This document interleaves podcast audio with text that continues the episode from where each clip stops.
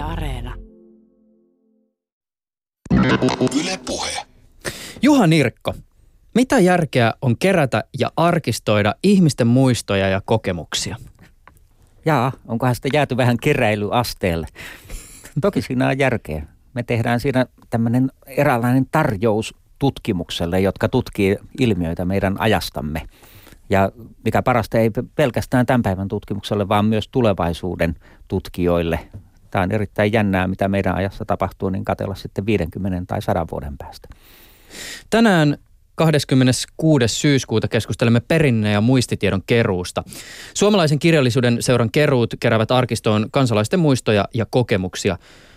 Eri vuosikymmeninä on kysytty muun muassa sodasta, työttömyydestä, politiikasta, kuolemasta, video- ja tietokonepeleistä, tupakasta ja lähiölapsuudesta.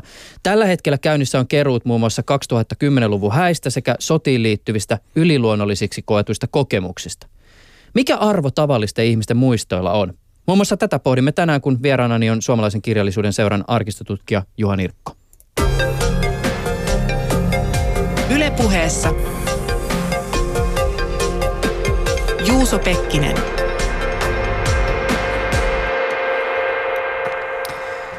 Toinen päivä helmikuuta. Vuosi on 1999. Tuolloin työttömänä oleva porilainen tradenomi Jone Puputti kertoo päivästään näin. Nousin istumaan sängyn laidalle ja nojasin käsiini ja mietin, että mitus, miten minusta on tullut näinkin hyvä ihminen, vaikka lapsuudessani ja nuoruudessani olin täysi paska. Pistin TVden kiehumaan ja hain lehden alakerrasta. Eduskuntavaalit lähestyvät ja sen kyllä huomaa. Joka sivulla on kuvia poliitikoista, jotka lupaavat työttömyyden poistamista ja parempaa huomista, mutta kun heidän edustajakautensa on ohi, ihmiset huomaavat, etteivät poliitikot pitäneetkään lupauksiaan. Tämä päivä jatkuu lehdenluvun jälkeen työkkäri, työkkärillä ja koko päivä menee oikeastaan aatellessa työttömyyteen liittyviä kysymyksiä. Päivä päättyy siihen, että kirjoittaja katselee TVstä onnenpyörää ja kymppitonnia. Juha Nirkko, sä olit aikoinaan toimittanut tämän antologian, jossa on koottuna näitä yhden päivän päiväkirjoja tuosta samaista päivästä. Mitä kaikkea muuta Suomessa tuolloin tapahtui?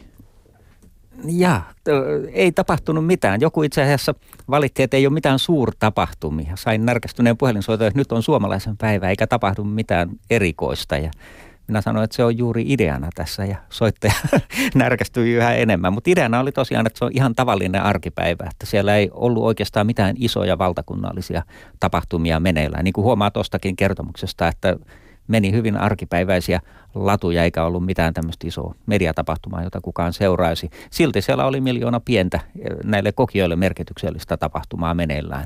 Ja mehän saatiin näitä päiväkirjoja yli 20 000 itse asiassa. Suurin osa tuli toki kouluista ja koululaisilta, mutta useita tuhansia aikuisiltakin. Luitko ne kaikki? No en kyllä lukenut. Täytyy myöntää, että jo tuota antologiaa varten, jossa niitä on 99 kappaletta, niin käytin myös apulukijoita ja avustajia, jotka sillä hetkellä tuota, oli käytettävissä ja luki, luki ja poimi sieltä niitä helmiä. Mutta helmiähän oli vaikka kuinka paljon. Tämä oli kiinnostavaa. Sä tämän antologian esipuheessakin just puhut tästä nimenomaan tämän päivän tavallisuudesta ja siitä tämän päivän valitsemisen haasteesta, koska ilmeisesti olitte pohtinut myös niin muitakin viikonpäiviä, mutta sitten esimerkiksi keskiviikon kohdalla joutui miettimään sitä, että no, olisiko se nyt kuitenkin sitten vähän spesi- spesiaali joillain, kuin jos on pikkulauan tai perinnettä tai tämmöistä. Et, et sekä niin on ihan yksinkertaisesti, että mistä löytyy nimenomaan se päivä, joka on nimenomaan se basic ja tavallinen joka niin kuin e-, edustaisi ehkä sitä normaalinta suomalaista arkea. Eikö se ollut tiistai-päivä? Tiistai se lopulta oli. Siinähän oli Kalevalan juhlavuosi ja sloganinakin oli Juise Leskisen, että tämä kansa ei lue Kalevalaa, vaan kirjoittaa sitä. Tiistaihin päädyttiin sitten tuota se piti olla tietysti helmikuussa, jotta se päättyisi sinne Kalevalan päivään tämä vastausten lähetysaika ja oltiin jo sillä viikolla, että joku siinä helmikuun alussa olisi sopiva ja se oli koulujen sanomalehti viikko. Viikko ratkesi sillä ja tiistai-päivä nyt sitten toinen toista – se on myös se murmelinpäivä Amerikassa ja sattupa olemaan myös minun syntymäpäiväni itse asiassa. Aa, että se saattoi ehkä sitten kuitenkin olla joku oma lehmä ojassa. Oli se pikkusen omakin lehmä ojassa. Mä ajattelin, että tämä on semmoinen ikimuistoinen synttärilahja. Jos ajatellaan, että joku tutkija tai tutkijan virkaa toimittava tekoäly – sadan vuoden päästä paneutuu tuohon tuolloin kerättyyn aineistoon, niin minkälaisen ikkunan se tarjoaa tiettyyn hetkeen suomalaisessa yhteiskunnassa? Mitä tuo tulevaisuuden arkistohoitaja ehkä kiinnittää, tai mihin tuo tulevaisuuden arkistohoitaja ehkä kiinnittää huomiota tuossa kyseisessä päivässä? Mm, tekoälyllä on kyllä älyttömästi puuhaa siinä tietysti. Aineistoa on 50 000 liuskaa, jos nyt lasketaan tälleen liuskoina. Helpompaa sitä. se on tekoälyllä kuin ihmisellä. Helpompaa toki, helpompaa toki. Varmaan se, että siinä sa, sa, tekoäly savuaa ja saavuttaa jonkun saturaatiopisteen, että siinä toistuu tietynlaiset kaavat. Että toki me eletään ihmisinä tietyssä valtiossa ja tietyt kuviot meillä toistuu. Että se on kiehtovaa niin kun nähdä, että tietyt asiat siellä tulee aika säännönmukaisesti. Jokainen tietysti herää aamulla ylös, jokainen päivän mittaan syö, seuraa mediaa, tapaa joitakin ihmisiä – että tota, kaava voisi näyttää aika yksinkertaisilta, mutta ei se vaan se, miten se kerrotaan niin, ja miten se koetaan, niin siitä saadaan uskomaton määrä jänniä asioita. Tuota, on sanottukin, että joku ihminen matkustelee maapalloa ympäri ikänsä eikä tajua oikein asioista välttämättä paljoakaan, mutta jollekin vaan, jolla on tämmöinen avoin mieli, niin riittää käynti maitokaupassa ja kotiin paluu ja huomaa jo valtavasti asioita ja, ja oleellisia tämmöisiä elämän perusjuttuja. Hmm. Niin ja tietysti tämmöisessä kerukontekstissa, kun ihminen tietää kirjoittavansa teille ja arkistoon, niin se varmasti myös omalta osaltaan vaikuttaa siihen, miten maailma ja arki koetaan sinä päivänä. Totta kai. Totta kai. Miten tota, siis tietysti tämmöisessä materiaalissa varmaan on mukana sitä niin toisteisuutta, koska vaikka olemme tietysti jokainen oma erityinen lumihiutaleemme, niin sit ehkä meidän arjessa on kuitenkin jotain tämmöisiä niin toistuvia juttuja perhekunnasta ö, riippumattomia universaaleja asioita. Mutta tähän toistettiin siis vuonna 2009 Kyllä tämä vaan. samainen keräys.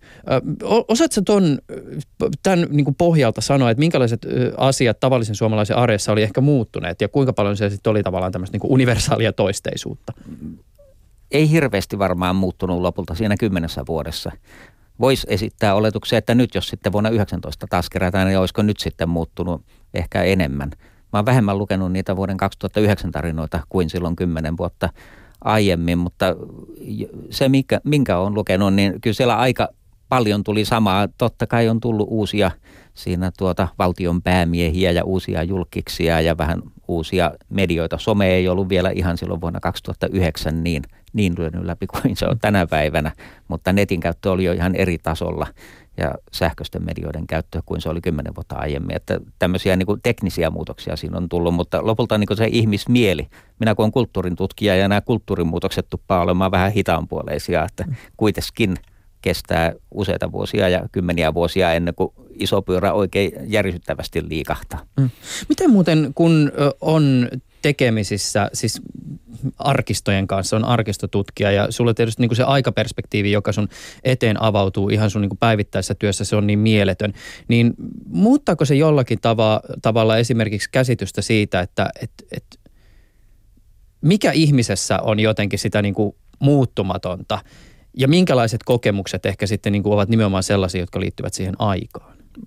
Joo, aika, aika paljon on semmoista, ei nyt muuttumatonta, mutta hitaammin muuttuvaa kuin mitä yleensä kuvittelee. Että lempiesimerkkejäni on kaupallinen joulu, kun katselee 1800-luvun sanomalehdistöä, niin siellähän paheksutaan kaupallista joulua. Että se on niin mennyt tämä joulu ja joulun sanoma ihan pilalle, kun vaan näitä hienoja myymälöitä, jotka tavaraluetteloitaan julkistaa. Että esimerkiksi kaupallisen joulun konsepti, tämmöinen kapitalismin muoto niin, ja sen paheksuminen nimenomaan, niin oli jo täysin voimissaan 1800-luvun lopulla, eli aikaisemmin kuin luultiin, että tota, oikeastaan niin kun luullaan, että keksitään jotain uutta, niin tavallaan siinä vaan niin pyöritellään, jalostetaan sitä vanhaa hyvin monessa tapauksessa. Mm. Sä oot ollut siis Juha tekemisissä näiden keruiden kanssa ö, 90-luvulta asti, eikö se, eikö se näin mennyt? Kyllä. Miten tota, käykö sulla sitten koskaan niin päin, että, että jos kun mä aina jotenkin pohdiskelen sitä, että miten se ihmisen ammatti vaikuttaa siihen, miten hän maailmaa havainnoi, siis näin, että miettiikö suutari kadulla kävellessään vastaan tulijoiden kenkiä tai diagnosoiko lääkäri vapaa-ajallaankin ihmisiä mielessään, niin tuleeko sulla koskaan semmoista, että sä pohdiskelet jonkun hetken äärellä, että vitsi, tämä pitäisi jotenkin arkistoida? Joo, Metadatat joo. vaan päälle ja se oli siinä. Se tulee itsellä kyllä. Vielä pahemmin se tulee, että muut, muut esittää. Mä kuulen joka päivä ihmisiltä, että tästä pitäisi kerätä ja tästä pitäisi kerätä ja tästä pitäisi kerätä. Totta kai tulee ideoita mieleen sekä itsellä että toisella tulee, että pitäisi noinkin tarinat ottaa talteen ihmisillä on semmoinen jemmaamisjuttu, että tämä pitäisi ottaa talteen. Se on semmoinen myötäsyntyinen, että me, meissä on semmoinen ripaus oravaa kaikissa ja toisille maksetaan jopa palkkaa sitten siitä jemmaamisesta. Mm. Me, kun me puhutaan näistä keruista, niin mikä niiden tausta ja historia siis on? No ollaan, jos nyt oikein vetästään taas isolla pensselillä, niin ollaan, ollaan Lönnruutin jalanjäljellä, että tämä tota, työpaikkani suomalaisen kirjallisuuden seura perustettiin 1831 ja Elias Lönnruut lähti ensimmäinen sihteeri seurassa niin lähti Konttiseljässä kiertelemään ja keräämään kalevalaista runoutta. Eli, eli se on semmoinen aika va- vahva vanha brändi tuo Kalevala ja kalevalaisen runouden kerääminen. Ja siellä sitten tavallaan tehtiin myös niitä ensimmäisiä virheitä, että kerättiin vain kalevalaisia säkeitä ja jos ihminen erehtyi kertomaan tai laulamaan jotain muuta, niin oli jo niin kuin ennakko että tämä ei ole yhtä arvokasta ja sitten ei sitä tallennettukaan. Sama juttu kuin myöhemmin oli jo nauhurit käytettävissä, niin pulmana oli se, että kun nauha oli kallista, hienot vehkeet, niin sit sitä käytettiin jämptisti, että vain se tietty laulu, jota oltiin keräämässä tai mikä sitä kerääjää kiinnosti, niin otettiin. Ja sitten kun olisi tämä haastateltava raukka vähän kertonut vaikka elämästään ja päivänsä kulusta, niin pantiin jo kiinni, että tuo ei ole relevanttia.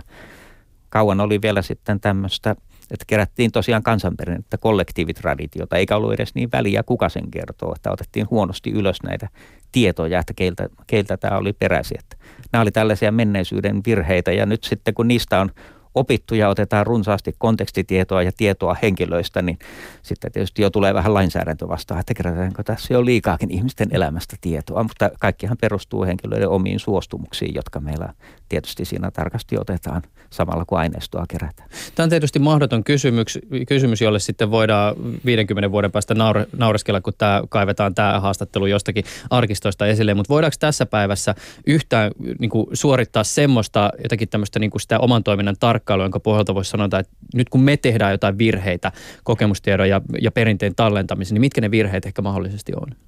Se, että laitetaan jo liikaa vastauksia sen suuhun, jolta kysytään. Että oikeastaan mahdollisimman avoimet toimeksiannot ja kysymyksen asettelut on hyviä. Silloin saadaan mahdollisimman paljon vahingossa oikeastaan jotain muuta kuin mitä on kerätty. Se on vähän niin kuin joka panee sanomalehti leikkeen talteen, niin sen kannattaisi, ettei käytä saksia ollenkaan, vaan ottaa sen koko sivun tai koko lehden ja myöhemmin huomaa, että ne ympärillä olleet jutut olikin paljon kiinnostavampia kuin se, minkä takia alun perin otti sen leikkeen talteen. Eikö se ollut sillä tavoin, jos ajatellaan näiden keruiden historiaa, että, että siinä 60-luvulla tuli nämä tällaiset keruut, joissa oli näitä isoja yhteiskunnallisia aiheita ja otsikoita? Joo, nythän on tätä satavuotis henkeä monessakin mielessä ja vuonna 66-67 oli kansalaissotaan liittyvä keruu vuosien 17 ja 18 tapahtumista. Se on eräänlainen lähtölaukaus. Sitten rupesi tulemaan, että vuonna 69 oli jätkä perinteen eli metsätyömiesperinteen keruu sloganilla Pokasahan aika on ohi. Sen jälkeen on ollut sitten moottorisahan aika ohi ja ties minkä aika ohi, mutta, mutta tämähän on semmoinen tyypillinen, että jotain katoavaa vanhaa arvokasta pitää saada talteen. Ja sitten olikin jo 70-luku koittamassa ja ruvettiin jatkamaan sitä ihan tuota, oli ikään kuin saatu konsepti luotua – aina kunkin yhteistyökumppanin kanssa, joka alaa sivusi tai tätä asiaa tutki, niin kerättiin eri ammateista, työyhteisöistä, yhteiskunnallisista ilmiöistä ja sitten ihan elämäkertoja, kerro elämäsi mies tai nainen tai karjalainen tai toimihenkilö tai vantaalainen, kerro elämäsi. Ja sitten kerro päiväelämästä. Näitäkin tuli useampia hankkeita, että kun ihminen kertoo elämänsä, niin se on pitkittäisleikkaus. Sitten jos se kertoo päivän elämästä, niin se on poikittaisleikkaus. Ja molemmat on ihan hyviä aineistotyyppejä. En osaa arvioida sitä, kuinka suuresta yhteiskunnallisesta aiheesta tässä on kyse, mutta siis 60-luvulla ää, ilmeisesti tehtiin tämä eräskeru, josta kirjoitit juuri blogimerkinä teidän verkkosivuille. Ää, kyseessä oli keru, jonka otsikko kulki nimellä Moukkahoona tulee ja karvaukko vie. Joo, sehän kuulostaa melkein päivän politiikalta. niin, mistä, mistä siinä oli kyse? Siinä oli kyse kansanomaisista lasten pelottimista, eli tällaisista, niin tällaisista joilla äh, pyritään estämään – lasta joutumasta johonkin vaaran paikkoihin, kuten menemästä kaivoon tai järveen, niin siltä varalta kerrotaan, että siellä on joku pelottava olento, joka nappaa. Ja näitä pelottimia oli vaikka minkälaisia. Ja tämän päivän näkökulmasta, kun mä luin sitä sun blogimerkintää, niin tuli vaan niin kuin semmoinen fiilis, että, että siis minkälaisina olentoina lapsia on oikein pidetty. Niin, siinä taisinkin lohkasta, että oli jo YK lasten oikeuksien julistuksesta viisi vuotta, kun se kysely järjestettiin. Ja mm. se niin kuin herätti miettimään, että tuota, aika lailla on kyllä muuttunut kasvatuksen traditiot. Että nämä oli, se oli ihan yleistä ennen vanhaan. Esi, esi-isämme ja esi-äitimme, niin tuota, pelottelua suorastaan, uhkailua ja tällaista näin. Toki sitä vieläkin esiintyy, mutta silloin oli paljon hurjempaa tämä vielä. Sitä piettiin ihan hyvänä juttuna. Lievempi ilmiö on se, että lapsi ei saisi olla hyvä uskon, että sitä muutenkin narrattiin ja uskoteltiin ja niin kuin koulittiin kovaa maailmaa vastaan, että maailma kusettaa kuitenkin, niin parempi, että omat vanhemmat tekee sitä ensin tai vanhemmat sisarukset turvallisessa ympäristössä ja se on sitten jotenkin hyvä. Mutta tosiaan nuo lasten pelotukset oli, jossa keksittiin näitä yliluonnollisia olentoja ja niille tosi yliluonnollisia nimiä ento tai hämäräjäärä tai joku kaivomörkö tai myllykehno ja, ja se sitten vaani. Siinä oli varmaan huvia ihan keksiä se hahmo maalailla, jolla sitten pelotteli näitä lapsia. Mikä se oli se moukkahoona? Öö, se oli semmoinen, joka oli kaivossa Karjalan kannaksella. Nimenomaan tota, Niin jos sä menet sinne kurkkiin, niin sitten se niin, tulee ja niin. Nappaa. Mehän luemme uutisia, että kaivoon on joutunut ihmisiä tai eläimiä. Se on surkea juttu, jos näin käy ja silloin sitä pyrittiin ehkäisemään kertomalla, että ei kannata mennä lähelläkään kaivoa, että siellä on tämmöinen kauhea otus. Mm. Ja sitten se tietysti menee just niillä tavoin, että kun sä oot kuullut tästä moukkahuoneesta vanhemmilta vaikka kuinka paljon, niin kiinnostaa siis alkaa nähdä, että minkä näköinen se on. Sepä se, että niiden piti mm. olla oikeasti pelottavia, jotta mm. tuota, uteliaisuus ei voittaisi pelkoa, vaan pelko pysyy, ettei niin. tosiaankaan mene. Mutta tässä nyt taas siis tämä iso kysymys siis siitä, että et, et, et, tämähän on niinku hauskaa lukea näitä ja, ja kiinnostavia yksityiskohtia, mutta et mikä tällaisen tiedon, esimerkiksi tällaisen tiedon arvo on? Joo, viihdearvon lisäksi, niin tietysti se on vanhan ajan kasvatuskeinojen tutkijalle mielenkiintoinen. Voisin kuvitella, että kyllähän se kasvatuspsykologia kiinnostaa tuommoinenkin asia, että millä tavalla tämä on tehty. Ja just kun nämä pelotellut itsehän sitä paljon kertoo, niin se on varmaan jännä, että millä tavalla ne sitten koki sen pelotteen. Siellä on semmoista informaatiota, että näin kerrottiin, mutta minä toimin näin ja koin sen näin ja omille lapsilleni taas olen tehnyt näin. Että kyllä se on semmoinen osa kasvatushistoriallista traditiota ja myöskin osa tätä Suomen rikasta folkloren maailmaa. Minkälainen keruukokoelma SKSL siis on? Paljonko teillä on dataa? Tai ilmeisesti kaikki on vielä digitoituneet, sitä kautta vielä vaikea arvioida teramääriä. Mutta että... Niin, kaikki ei ole. Niitäkin ilmoitellaan tietysti, kun tunnuslukuja kysellään, mutta tuota, kaikki ei ole digitoituna. SKSn arkistossa on siis kaksi pääkokoelmaa. Kirjallisuuden ja kulttuurihistorian kokoelma, entinen kirjallisuusarkisto sekä sitten tämä perinteen ja nykykulttuurin kokoelma, entinen kansanrunousarkisto, jonka puolella itse työskentelen. Puhutaan tästä perinteen kokoelmasta, niin meillä on ö, yli 20 000 tuntia äänitteitä ja päälle 600 hyllymetriä tätä perinnettä ja muistitietoa. Vielä lisäksi valokuvia ja elävää kuvaa. Kaikkia aineistotyyppejä itse asiassa on. Kerääkö kaikki kansat itsestään vastaavanlaista arkistoa? Ja minkälainen puute se on, jos perinne- ja muistitietoa ei kerätä? En tiedä, kun en ole ollut ilman, olen tässä seassa, seassa uiskennellut, mutta ainakin kuulee niistä, kun tulee sellaisista maista äh, ihmisiä op, oppiin, joilla ei vielä sellaista ole. Että esimerkiksi on käyty Kiinasta ja Namibiasta meillä opissa ja sanottu, että se on puute, kun meidän valtiossa ei ole tällaista. Että ollaan ikään kuin vasta tulossa tähän vaiheeseen, että on kiinnostavia nämä tavallisten ihmisten kokemukset ja kertomukset menneisyydestä ja niitä kerätään ihan tämmöiseen asialliseen ja arvovaltaiseen paikkaan ja säilytetään ja niistä ollaan kiinnostuneita. Niin niin päin sen on kuullut, että hienoa kun teillä on tällainen, mutta meillä ei vielä ole, mutta ruvetaan tekemään. Toki niitä on eri puolilla maailmaa, tietysti lähinaapureissa. Virossa on oikein hieno arkisto, Irlannissa on oikein hieno ja eri, eri puolilla on kyllä ihan vastaavanlaisia. Toki elämäkertoja kerätään ja kansanperinnettä kerätään muuallakin, mutta ainakin yhteen aikaan sanottiin, että meillä oli maailman isoin kansanrunousarkisto. Meillä oli ehkä sitten parhaiten tilastoitu ja järjestetty kaikki. Siinä vaiheessa, kun sanottiin, että meillä oli jo kauan sitten oli kolme miljoonaa perinneyksikköä, kun oli laskettu kaikki laulut ja sadut ja sananparret. Sä sanoit, että jossain vaiheessa meillä oli maailma iso, eli onko joku mennyt ohi? Ö, organisaation muutos, kun ei ole enää kansanrunousarkistoa, niin nyt, mm. nyt on vähän vaikeampi laskea, kun osastoja yhdistetty, että mit, mitkä lasketaan mihinkin laskentatapaan ei ole kukaan vieläkään varmaan ilmoittautunut isommaksi. Mm. Asettuuko aiheet tutkijan näkökulmasta jonkinlaiseen hierarkiseen suhteeseen tai hierarkian suhteessa toisiinsa? Siis jos esimerkiksi sun pitäisi Juha Nirkko palaavasta arkistosta pelastaa joko työttömän tarina 1993 aineisto, mitä söin tänään vuodelta 2013 tai Hevoset sodassa 1939-1944, niin minkä sä ottaisit mukaan? Teknisesti ottaen mä ottaisin koko hyllyllisen mikrofilmikortteja, joihin sattuu sitten jäämään monenlaisia eri, eri aineistoja. Mutta tolleen, jos rupeat sisällöllisesti pohtimaan, sitähän on itse asiassa pelastushenkilöstö meitä kieltänyt tekemästä. niin, niin, tuota, niin ennen vanhaa oikeasti oli se, että käydään perältä hakemassa ne Elias ruutit ja mennään ne kainalossa ulos, mutta oikeasti ohjeistus on muuttunut siltä osin, että parasta, että pelastaa kuitenkin vain itsensä. Mutta tuota, tuo olisi kyllä vaikea, jos sitä jäisi siinä empimään ja, ja tuota savukaasut jo uhkaisi, niin minkähän sitä ottaisi. Siinä pitäisi ottaa erilaisia, joku vanha ja joku uusi mm. varmaankin. Työttömän tarina olisi aika hyvä 90-luvun ajankuva. Mm. Mennään tähän hierarkia-kysymykseen ehkä, ehkä yleisemmin hetken kuluttua, mutta nyt kun mainitsin se työttömän tarina, niin se, se, se kuulostaa aika kiinnostavalta. Mistä siinä siis oli kyse?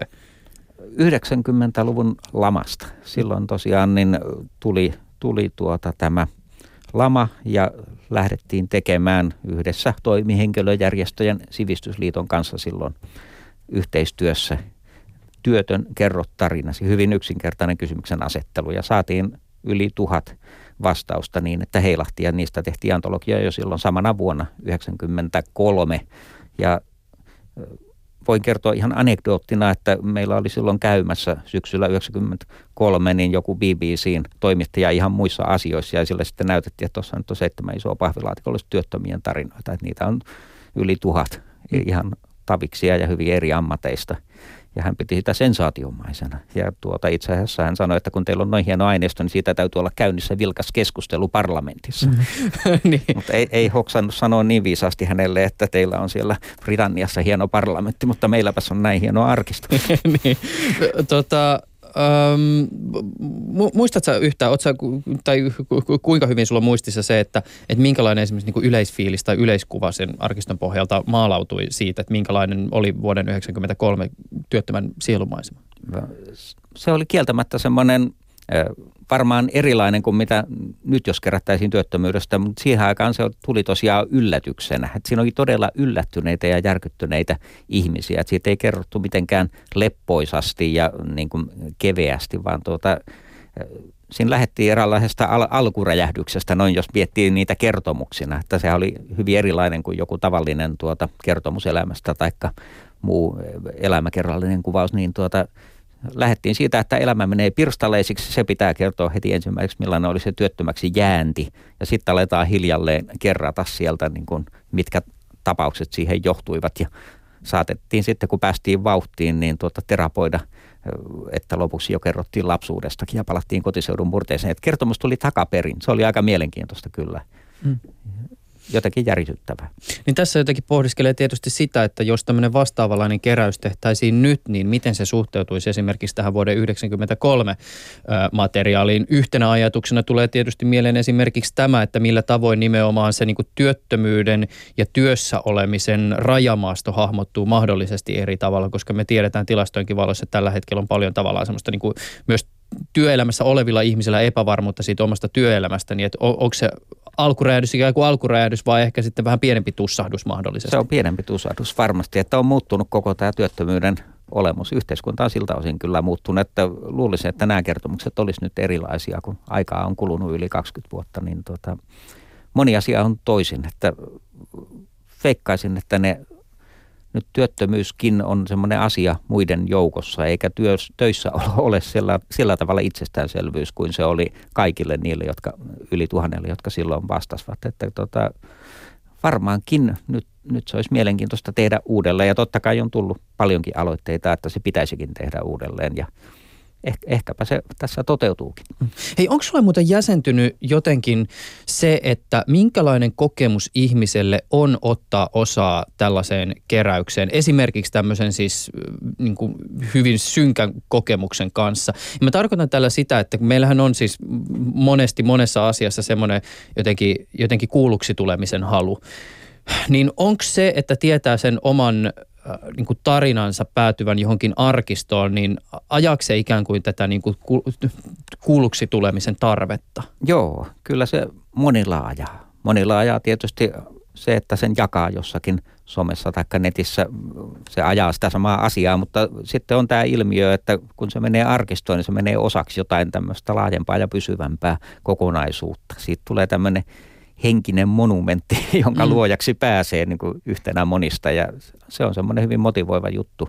Ja myöskin se, että kirjoittaa sen asian ulos itsestään, niin se jo helpottaa oloa. Että tätä informaatiotahan tulee paljon sitten näiden keruuvastausten saatteissa, että taikka jälkisanassa tai jossakin, että tota, kiitos kun järjestitte tämä, että nyt tämä, nämä asiat niin järjestyi itselläkin selvemmiksi päässä, kun nämä kirjoitti tähän näin ylös ja antoi itselle rakente, itse antoi rakenteen tälle kertomukselle, niin tuota, paljon saadaan niin tällaista positiivista palautetta. Mm. Mä palaan vielä tähän kysymykseen, joka, joka vähän niin kuin kummitteli tämän mun tulipaloajatusleikin taustalla. Onko joku toinen aihe tai aineisto tärkeämpi kuin toinen ja miten sitä tärkeyttä ehkä arvioidaan? Öö, varmaan ei pystytä laittamaan tärkeysjärjestykseen. Että kun jotain filmitähteä haastatellaan, että mikä oli merkittävin rooli, niin ne aina kohteliasti sanoo, että just se, mikä nyt on menossa. Ja onhan siinä se perä, että se, mitä on kulloinkin menossa, niin siihen suhtaudutaan vakavalla mielenlaadulla. Et ei siitä varmaan tulisi mitään, että jos ajattelisi, että no, meillä on tuo ja tuo keru, mutta toi on oikeasti vähäpätöisempi kuin tuo, vaan kyllä kaikki, kaikki niin kuin mitkä pääsee keruohjelmaa ja käynnistetään, niin kyllä niihin sillä hetkellä suhtaudutaan vakavasti. Ihan niin kuin se kirjoittaja, oli aihe mikä hyvänsä, niin jokainen suhtautuu itsensä ja siihen omaan kertomukseensa vakavasti. Eli tuota, niin kuin entinen esimieheni Pekka Laksonen sanoi hyvin, että se on tärkeä asia niille, joille se on tärkeä asia. Eli pitää osata ottaa tämä asenne siinä. Mm. No mä pyörittelin tätä, niin kuin tätä siis kuulluksi tulemisen tematiikkaa nyt hieman ehkä toista näkökulmasta. Ja tämä siis on myös kysymys, joka varmaan liittyy myös siihen, että mikä koetaan tärkeäksi ja mikä ei. Mutta jos siis ajatellaan tätä niin kuin historiallista kaarta, joka kokemus- tai muistitiedon arvostuksella on ollut, niin sehän ei ole mikään siis itsestäänselvyys, että tavallinen kansalainen ja hänen arkensa tulevat esitetyksi saatika sitten arkistoiduksi. Perinteisesti historia on kirjoitettu oppineiden ja valtaa pitäviä vinkkelistä ja arkistot pursuaa eliitin ja yläluokan kokemuksia heidän arjestaan. Voiko sitä niin kuin siis pitää itsestäänselvyytenä, että ihan tavallisen ihmisen kokemus arjesta tulee jollakin tavalla säilymään historiaan? Mm, niin, Muotoilitko kysymyksen niin, että voiko sitä pitää itsestäänselvyytenä? Se, niin. on, se on hyvä kysymys. Mikään ei ole itsestäänselvyys, tai ei, ei ainakaan meille kulttuurin tutkijoille mikään ei saa olla itsestäänselvyys. Mm. Kaikke, kaikkea voidaan kyseenalaistaa, mutta tuota, esimerkiksi tämä tavallisen ihmisen käsitehän on sellainen, että se pitää koko ajan kyseenalaistaa ja mm. koettaa vaan saada paljon erilaisia juttuja. Eli meillä arkiston vastaajaverkossa on niin, niin tuota, metsureita, emäntiä kuin yliopiston dosenttejakin, mikä on se tavallinen ihminen, että täytyy just varoa se, että eliitti on joku Helsingissä oleva pieni tutkijajoukko ja sitten tavalliset ihmiset on jossakin tuolla Jänkhällä tai Selkosessa, että tämmöinen vastakkainasettelu on tietysti jo syytä unohtaa, kun puhutaan tavallisista ihmisistä. Mm. Ö, sen verran muuten vielä palaan siihen palavaan arkistoon, että, että tota, mä mainitsin tuon Mitä söin tänään aineiston. Mistä tuossa kyselyssä, tai kerussa oli siis kyse? Tai no nimikin on varmaan otsikkokin on hieman ru- paljasta. Ruuasta oli kysymys ja yhteistyökumppanina talonpoikaskulttuurisäätiö ja ruokaprofessori Johanna Mäkelä oli siinä tuota, mukana.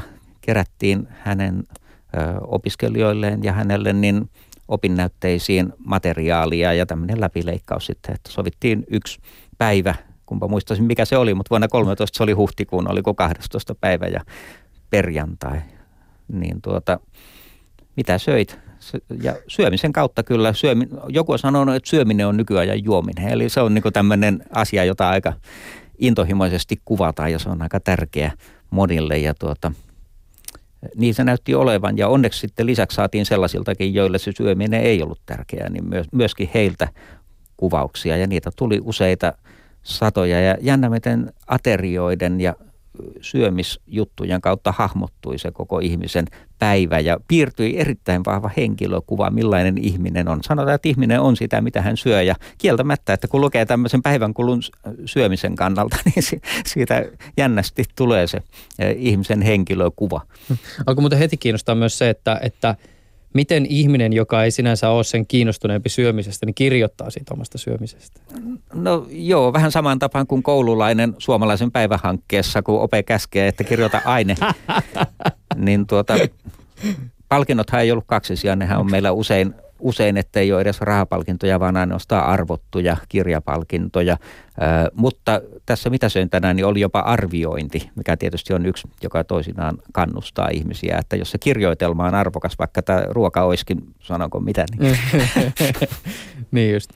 Ö, miten nämä aiheet valikoidaan tai valikoituu? Joo, niin kuin tuossa jo tulikin esiin, niin aiheita tulee ovista ja ikkunoista, ja, mutta tuota, niitä otetaan vastaan silloin, kun on saatu oikein kirjallinen aloite, niin kuin pyydetään tekemään, jos ollaan tosiaan liikkeellä sen asian kanssa tosissaan, niin aloitteita käsitellään tuolla ö, keruutiimissä arkistossa ja tehdään sitten puntaroidaan, mikä on nyt seuraavaksi tämmöinen, mitä otetaan ohjelmaan ja arkistojohtaja hyväksyy tämän esityksen ja sitä myös kansanperinteen neuvottelukunnassa sitten on toinen elin, missä käydään läpi, että mitä on meneillään ja mitä on päättynyt ja näin. Se on semmoinen jatkuva prosessi, että aina on keruita päättyneenä ja jälkikäsittelyssä ja jo tutkijoilla tutkittavana ja antologia tekeillä. Toisia keruita on just menossa päättymisaika silloin ja silloin, niin kuin tuossa alussa luettelit esimerkiksi ensi viikonloppuna kuun vaihteessa päättyy tämä, tämä häämuistot 2010-luvulta. Sitten on suunnittelussa. Hirveän määrä on aloitteita jonossa, joita käsitellään. Ja meillä on yleensä ollut, että tuommoinen kymmenkunta alun toistakymmentä vuoden mittaan on vireillä uusia keruita puolenkymmentä keväällä ja puolenkymmentä syksyllä, niin silloin siinä pysyy niin kuin jotenkin hyppysissä tämä asia ja mm. jaksetaan hoitaa sitä vastaanotto tointa myöskin ja jotenkin tämmöinen ymmärrettävä kokonaisuus. Että jos olisi vain yksi keruu vuodessa, se olisi vähän tylsää. Odoteltaisiin, mikä on se ensi vuoden aihe kuumeisesti. Mutta jos niitä on taas 50 keruuta, niin sitten se taas leviää käsistä tämä, mm. tämä konsepti. Mutta avaa vielä vähän näitä niin siis arviointikriteerejä siis sen suhteen, että et, et minkälaiset asiat puoltaa esimerkiksi, että joku aine tai aineisto täytyy kerätä? Mm, varmaan se, että tuota, tilanne on päällä. Kun DigiTV tuli taloon, niin se oli hyvä aihe kerätä, koska se oli just yhtä aikaa koko kansalla päällä ja kerättiin reaaliaikaisesti. Taikka kun tuli tämä kauhea doping-käry Lahden hiihdon MM-kisoissa, niin silloin sitten oma-aloitteisesti kerättiin, mitä liikkui sähköpostissa näitä pilkkakirveiden herjoja, niin kerättiin sellainen aineisto. Eli jos on just ilmiö meneillään, niin totta kai kannattaa sen syntyhetkellä jo saada jotakin talteen, ettei kaikki ole vaan sitä jälkeenpäin muisteltavaa. Ja sitten tuo ö, tutkimusmaailman tämmöinen, mitä sieltä tulee, pyyntöjä. Esimerkiksi nyt on paljon ollut just kuten on tuo yliluonnollinen sota menossa.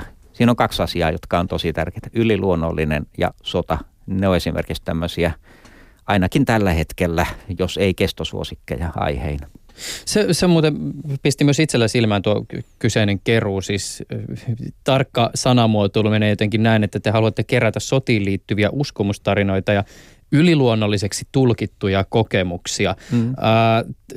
Tämän ehkä jollakin tavalla ymmärtää myös sitä kautta, että tietysti niitä ihmisiä, jotka ovat kokeneet sodan, niin on päivä päivältä vähemmän. Et, et sitä kautta tämä on tietysti varmaan tieto, joka täytyy saada tällä hetkellä talteen, mutta oliko tässä, mikä esimerkiksi tämmöisen niin kuin keruun lähtökohta voi mahdollisesti olla? Satu-Maarit Myllyniemen väitöskirja, niin, niin. jossa annetaan täsmävastaus. Mutta aineistosta varmasti tulee olemaan iloa myöskin muille tutkijoille myöhemmin. Että tota, niin kuin sanoit, niin kokijat, alkuperäiset kokijat, tämähän on tämä aina ne, että etsitään se viimeinen runonlaulaja tai viimeinen kansalaissodan mm. muistia tai muu, että, että tota, otetaan myös näitä viimeisiä ja katoavia. Se on toki arvokasta hommaa, että tehdään myöskin sitä ennen kuin on liian myöhäistä. Ja toinen juttu on taas, että saadaan aineisto talteen silloin, kun se on just niin kuin elinvoimaista ja nämä kokijat on ihan, ihan vielä tässä ja nyt, niin se on toinen yhtä arvokas asia. Yliluonnollinen siirtyy, no jos nyt puhutaan tuosta sodan yli, yliluonnollisista kokemuksista, niin toki ne välittyy sukupolvelta toiselle. Että sehän on meille perinteen tutkijoille mielenkiintoista, että joku mm. oikeasti koki jonkin asian ja sitten se vielä elää siellä supussa ja jälkipolvissa ja vieläkin sitä kerrotaan, toki varmaan vähän muokkautuneena versiona, mutta että se on vieläkin olemassa ja että sillä oli varmasti joku tärkeä merkitys silloin, silloin sille alkuperäiselle kokijalle ja sitten vielä hänen jälkeläisille. Hmm. Tavallaan tuosta viimeinen runnonlaulaja ajatuksesta tuli mieleen myös siis se, että teillä oli just muistitietokeruu tupakkaan liittyen. Ja siis tämähän on siis esimerkki sellaista kansanperinteestä Joo. tai käytännöistä, jotka on elänyt aikamoista murrosta. Ja Aivan. voi olla, että siihen liittyvät käytännöt on esimerkiksi vaikka 10 tai 20 vuoden päästä hyvin erityyppisiä kuin kyllä, tällä hetkellä. Kyllä, Tupa, tupakkaan on ollut siihen liittyen on vain yksi keruu ollut. Viinaan on ollut montakin, kahviin kai yksi. mm. Joo. Onko sulla sun uras aikana, Juha Nirkko, muodostunut näkemystä siitä, että minkälaista on se kokemustieto, jota saatetaan vähätellä? Jokainen vähättelee omaansa.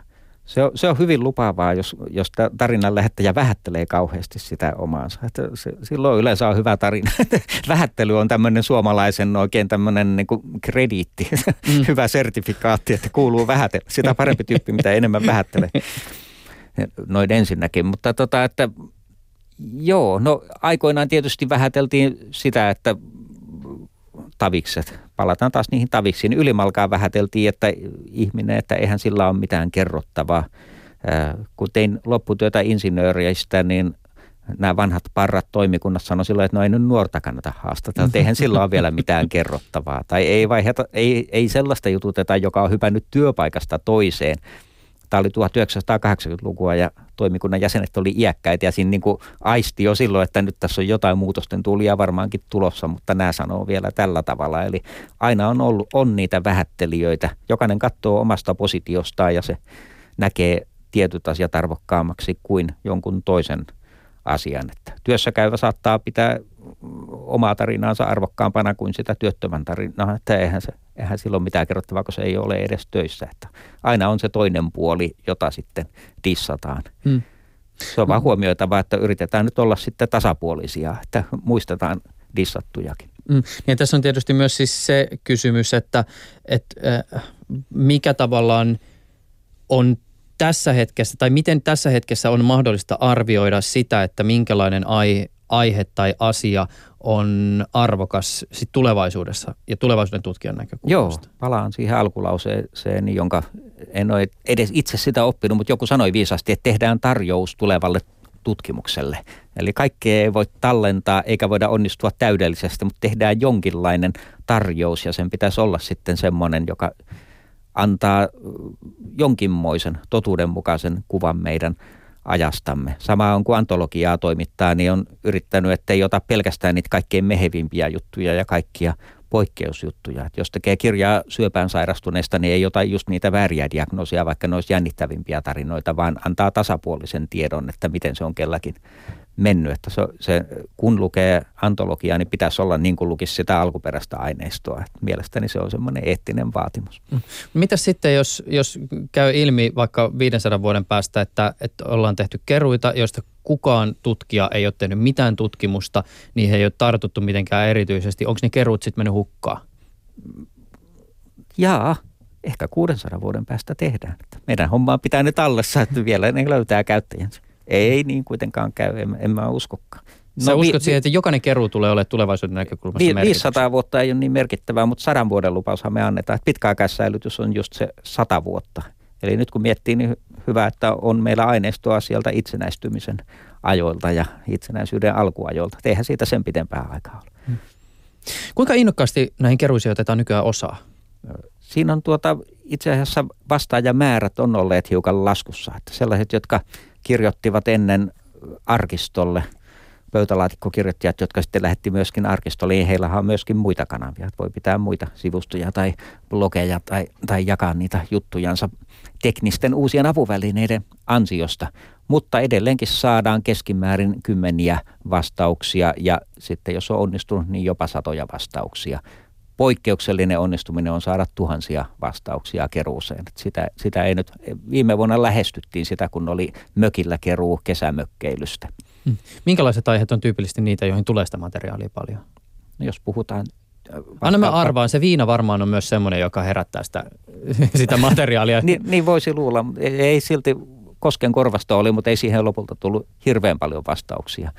Öö, se oli, oliko se sitten liian itsestään selvää tai ei niitä haluttu kertoa, mutta tuota, työttömyydestä jo puhuttiin, siihenhän tuli paljon ja just nämä päiväelämästä, jossa kaikki on niin kuin samalla viivalla ja jokaisella on se oman päivänsä asiantuntemus ja joka, jokainen voi sen kertoa, niin se, niihin tulee eniten ilman muuta, että päästään niihin tuhansiinkin vastaajiin. Ja siis tietysti se, sen lisäksi, että, että joissakin keruissa ihmiset lähettää teille näitä vastauksia suoraan, niin teillä on siis niin sanotusti kentällä tämmöisiä siis ihmisiä, jotka myös keräävät aineistoa ikään kuin teidän puolesta. Kyllä, meillä on vastaajien verkko. Graham Greene teki romaanin Miehemme Havannassa, niin meillä on vähän niin kuin sama, meillä on miehemme Peräseinäjoella ja naisemme Kuusamossa ja tämmöinen vi, noin 500 hengen vakituisten avustajien joukko, jolle lähtee ihan perinteisenä kirjeenä kaksi kertaa vuodessa lähtee nämä keruiden esitteet, flyerit, vaikka vastaukset nykyisin tulee enempi jo sähköpostilla, mutta tuota, ö, tämmöinen ennen vanhaan, siellä oli paljon maatalon isäntiä ja emäntiä, on siellä vieläkin heitä jonkin verran. Papit oli ennen kovia kansanperinteen harrastajia, opettajat, kansankynttilät oli tämmöisiä per, perinteisiä perinteenkeräjän ammat, ammatti, mutta tuota, hyvin monipuolisesti itse asiassa on tällä hetkellä meillä väkeä, jos katsoo vaikkapa ammatteja. Saisi olla nuorempia enemmän toki hommassa mukana, mutta myöskin nuoria siellä on joitakin. Niin, en tiedä sitten, onko nuoressa sukupolvessa ehkä semmoistakin ajatusta tavallaan, että mitä järkeä mun on kerätä näitä ihmisten kokemuksia ja tuntemuksia, koska tuollahan ne on joka tapauksessa verkossa. Mun fiidit on täynnä statuspäivityksiä ja kertomuksia siitä, että mitä söin tänään tai mitä tein tänään, vaikka ei Kyllä. tapahtunut mitään erityistä. Sepä se. Aineistoa liikkuu siellä verkossa erittäin paljon ja siinä on, siinä on se haasteemme ja pitää tietysti olla osittain siellä verkossa mukana, mutta silti pitää myöskin tämä, että voi lähettää oikeasti ikään kuin uskoutua arkistolle, lähettää juttunsa just sen näköisenä kun haluaa ja se pysyy siellä sitten tallessa sen satakin vuotta, mitä kukaan ei vakavissaan anna lupausta verkosta, että se olisi siellä sadan vuoden päästä. Se on jo viiden vuoden päästä not found monessa tapauksessa. Niin, M- mutta että mä, siis tällä myös ajan takaa sitä, että, että onko tavallaan tämän muotoinen keruu, mitä tähän asti on tehty, niin mahdollisesti jonkinnäköisessä murroksessa tai että o, o, onko siihen ehkä tulossa jotain muutosta, koska siis periaatteessa keruu voitaisiin toteuttaa tulevaisuudessa myös niin, että, että kerätään somesta ja blogeista ja muualta verkosta mutua ja kokemuksia jostain aiheesta ja arkistoidaan se sitten hyviä arkistointikäytäntöjen mukaan. näinkin voisi vois periaatteessa tehdä. Se ei ole ihan mutkatonta noin juridisesti ottaen kerätä materiaali tuolta verkosta ja tehdä sitä arkisto. Mutta teknisesti ottaen se olisi mahdollista kyllä. Ja oikeastaan niin, no on tietysti vastausalustoja tuolla verkossa. Meilläkin on kokeilussa muistikkoniminen alusta, johon voi laittaa kertomuksia, että jo keruun aikana on nähtävissä kaikkien toistenkin jutut ja silti ne vielä se data pitkäaikais säilytetään arkistossa. Mutta se on totta, että tuo verkko itsessään on, se on niin kuin kenttä, jonne mennään, tai se on itsessään aineisto, mistä kantilta sitä nyt kukakin katsoo. Mutta oikeastaan se on osa sitä meidän reaalimaailmaa, että meillä, meillä on tämä oma fyysinen maailma ja siihen liittyy jo elimellisesti tuo verkon maailma, että tota, pitää nämä kaikki ottaa huomioon, että ne on olemassa. Että totta kai sitä ei voi kiistää. Mm. Mutta verkossa tietysti haasteeksi tulee varmaan just myös se, että, että jos sitä lähdetään sitä keskustelua arkistoimaan, niin se, se niin kuin kaiken sen varsinaisen materiaalin ympärillä oleva kontekstualisoiva materiaali on myös varmaan määrältä aika suurta, koska jos joku nyt sitten niin kuin tulevaisuudessa avaa esimerkiksi tämmöisen niin kuin kerätyn verkkoaineiston ja sitten alkaa ihmetellä, että minkä takia tässä yhdessä aineistossa nämä kaikki kommentit on semmoisia, että ne mahtuu 140 merkin sisään. Joo, joo, kyllä. Niin se tietysti sitten varmaan omalta osaltaan pitäisi myös jotenkin avata, että minkälaista esimerkiksi alustassa ja minkälaista merkitystä joku Twitter on aikoinaan näyt, näytän, näytellyt jossakin niin kuin yhteiskunnallisessa Kyllä, keskustelussa. siinä on just, just nämä haasteet. Ihan, niin- ihan niin kuin ennen vanhaa, kun antropologi meni johonkin kentälle ja kirjoitti keruu kertomuksen ja kuvaili sen ympäristön, missä se toimii ja sitten sai sieltä jonkin tallenteen, niin ihan sama juttu, että jos nyt yrittää ottaa jostain virtuaalisesta maailmasta niin kuin otoksen, niin millä tavalla sitten myöhemmin sitä otosta tarkastelemalla pääsee oikeasti niihin fiiliksiin, mitkä siinä oli, kun se on koko ajan elävää ja väreilevää tuo verkon maailma, niin kuin on muuten reaalimaailmakin. Mm. Niin kuin, ja, mutta sitten tässä verkon yhteydessä myös varmasti tämäkin kysymys tulee esille, että onko se, miten ihmiset kertoo verkossa ää, omasta elämästään, niin mi- miten esimerkiksi se alusta vaikuttaa siihen, että miten se kertomus tulee kerrotuksi. Mutta toisaalta tämähän on myös sellainen kysymys, joka liittyy siis varmaan mihin tahansa muistitiedon keruuseen, siis Joo. se, että mi- miten me voidaan luottaa siihen ihmisen kertomukseen tai hänen muistiinsa – ja siihen, mitä hän sen muistin esimerkiksi muotoilee. Joo. M- m- miten te suhtaudutte niin kuin näihin kysymyksiin? Totta kai. Ihmiset ei muista, kun muistitiedosta puhutaan, niin ihmiset ei muista kaikkea. Muisti on valikoiva. Ihminen muistaa väärin vahingossa tai tahallaan tämä kaikkihan on just meidän folkloristien ja perusleipä. Tähän kaikki perustuukin, että nämä jutut muuttuu, mutta se on mielenkiintoista sitten, että millä tavalla ja miksi ne muuttuu. Ja se puoltaa myös sitä, että on hyvä saada toisintoja eri ihmisiltä samasta tapauksesta ja on hyvä saada toisintoja, miten sama ihminen kertoo saman tapauksen vaikkapa 70-luvulla ja 90-luvulla – totta kai, että jos ihminen kertoo elämäkertansa, se on fiktio eikä fakta, koska ei kaikkia pysty kertomaan elämästään yhdessä kertomuksessa, vaan se on vain niin sarja valintoja, että nämä asiat nostin sieltä esiin. Että kyse on oikeastaan fiktiosta, mutta se on silti hyvin mielenkiintoista ja tosipohjasta. Ja jos puhutaan totuudesta nyt totuuden jälkeisenä aikana, niin tuota, to, oikeastaan voi sanoa, että ne on todellisuutta. Että ne tietyt valinnat ja kuvitelmat ja toiveet, niin ne on osa sitä merkitsevää todellisuutta, vaikka ei ne olisi absoluuttisesti noin positiivista totuutta. Mm.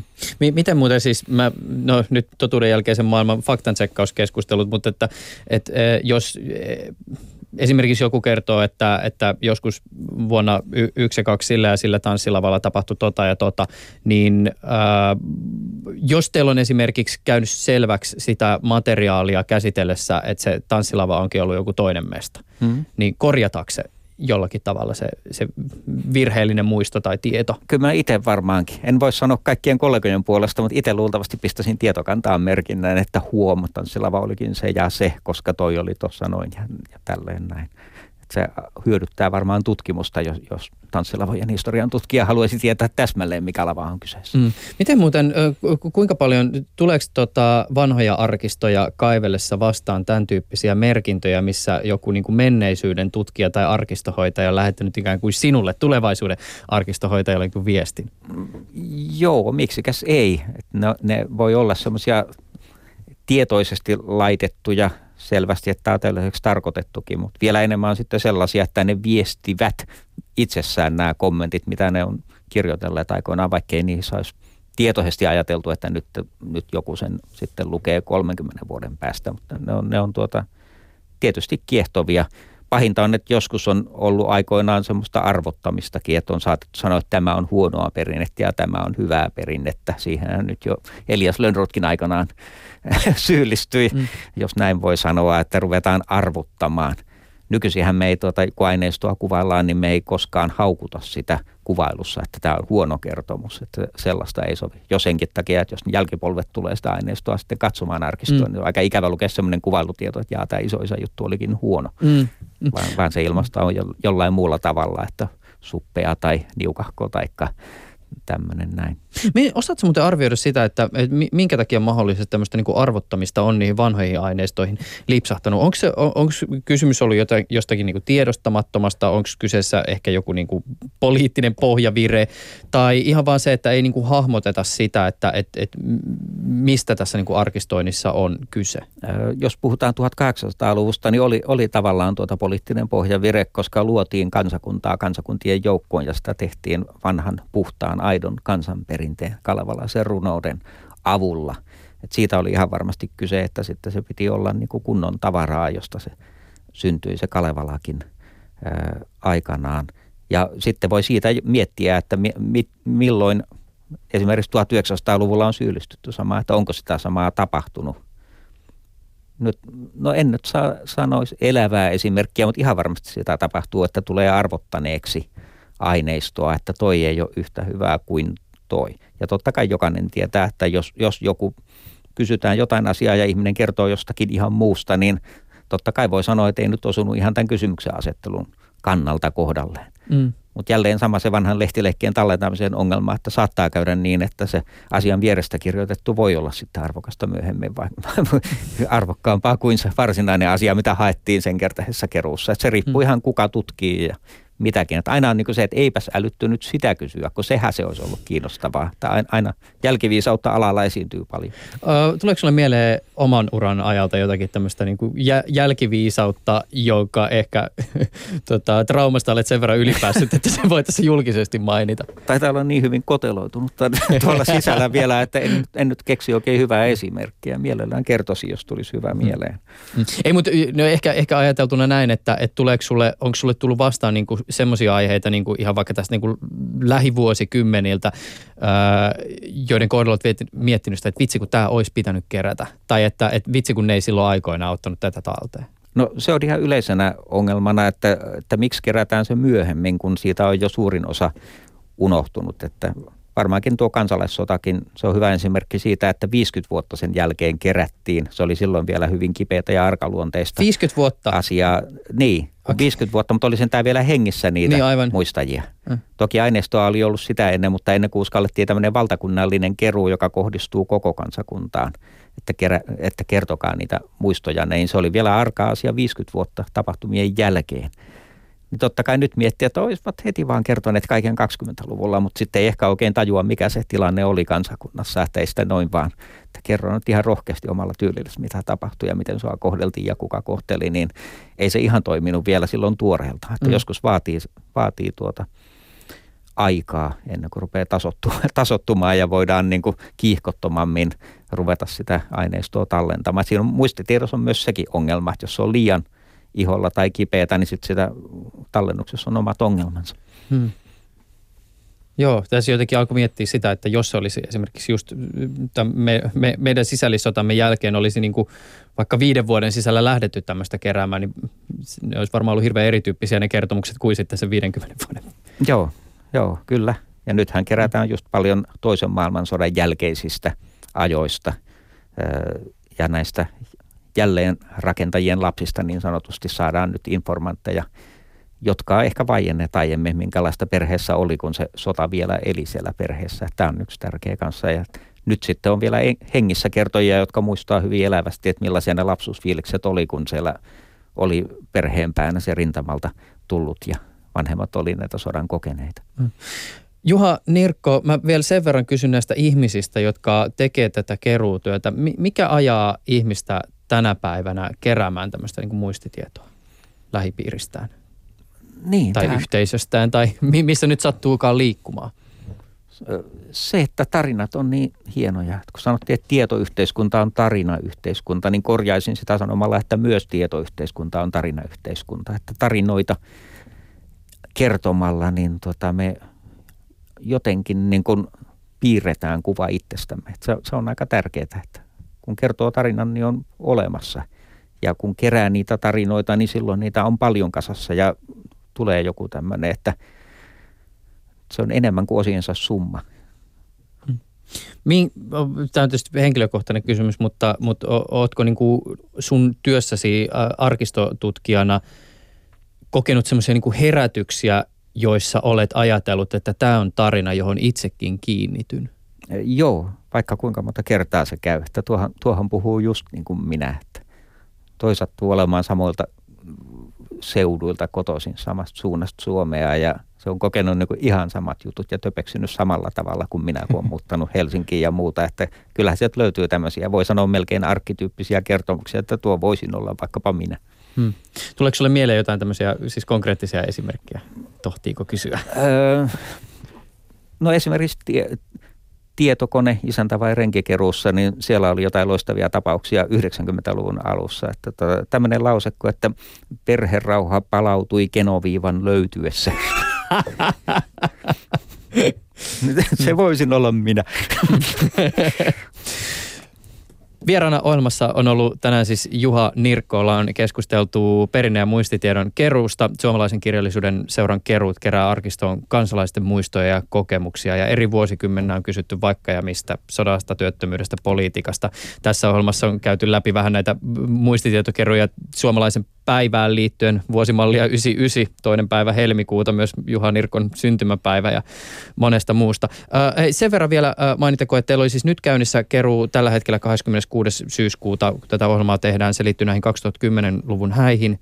Ja sitten siellä on nämä yliluonnollisiksi tulkitut kokemukset sodassa. Joo, ja uusia keruita on pian taas alkamassa. Niin just. Ja eikö se muistikkoportaali myöskin, se, se, sehän löytyy verkosta ja siinähän on siis, eikö se nyt tämmöinen kartta? Joo. Ja sitten sieltä löytyy kartalta näet semmoisen, että kun klikkaat pistettä, niin sieltä löytyy, että tähän paikkaan liittyy tämmöinen muisto. Kyllä vaan, sinne vaan tutustumaan ja laittamaan sitten niitä omiakin tarinoita. Kiitokset tästä vierailusta, tämä oli ilo. Kiitos. Ylepuheessa Juuso Pekkinen.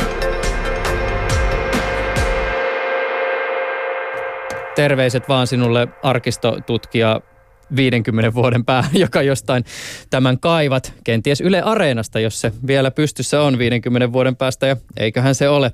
Sieltä nimittäin löytyvät nämä kaikki ohjelmat, kun hakuun kirjoittaa, siis meikäläisen tekemät ohjelmat, kun hakuun kirjoittaa Juuso Pekkinen ja siellä sitten avautuu lista eteesi. Ja jos kuuntelit tätä lähetystä esimerkiksi radion välityksellä, niin Keskustelu löytyy hetken kuluttua myös tuolta Yle Areenasta, jos missasit vaikka alkuosan. Ja podcastitkin tietysti tulevat tilattaessa omaan älylaitteeseen. Jos ei ole homma vielä tuttu podcastien maailma, niin suosittelen ei pelkästään tämän ohjelman takia, vaan ihan muutenkin se on kiinnostava uusi tapa kuunnella radiosisältöjä tai uusia uusi, mutta aina välillä ihmiset sitä edelleen tänä päivänä kysyvät, että no, mikä se on se podcast. No lataa sieltä sovelluskaupasta se joku podcast-ohjelma ja sinne sitten kirjoitat hakuun se ohjelma, minkä haluat kuulla ja sen jälkeen automaattisesti tuo ohjelma tulee sinun älylaitteeseesi. Ö, aika laidasta laitaan tälläkin viikolla taas jälleen kerran aiheita. Eilen keskusteltiin tutkimuksesta, jossa oli perehdytty, no siinäkin tietysti kokemustietoa, mutta lestadiolaisesta vinkkelistä. Ö, meillä oli täällä studiossa tutkija, joka oli tehnyt väitöskirjan siis tämmöisen, tämmöisten nettikeskustelujen pohjalta siitä, että miten esimerkiksi lestadiolaisissa piireissä suhtaudutaan tähän ehkäisymättö, eh, en halua sanoa, halua sanoa, sanoa sanaa ehkäisykielto, koska edellisessä keskustelussa myös kävi ilmi, että tämä ei lestadiolaisissa piireissä ole ok termi, vaan puhutaan ehkäisemättömyydestä. Ja tästä siis oli tätä tutkimusta tehty ja myös siitä, että miten HBL-yksilöiden toimijuus rakentuu lestadiolaisuudessa nettikeskustelujen pohjalta. Ö, ensi kerralla tässä ohjelmassa kuullaan Markku Kaustia, hän on professori Aalto-yliopistosta, sekä Henry Pradea, joka on suomalainen Bitcoin-skenen asiantuntija.